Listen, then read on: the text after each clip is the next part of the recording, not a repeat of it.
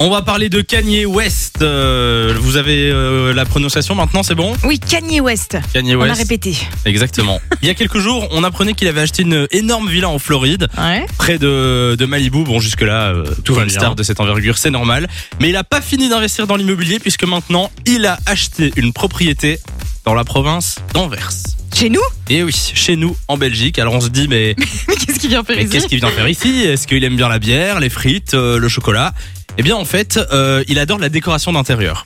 Et son Ah. décorateur à Kanye West, il s'appelle Axel Verwoerd et il est belge.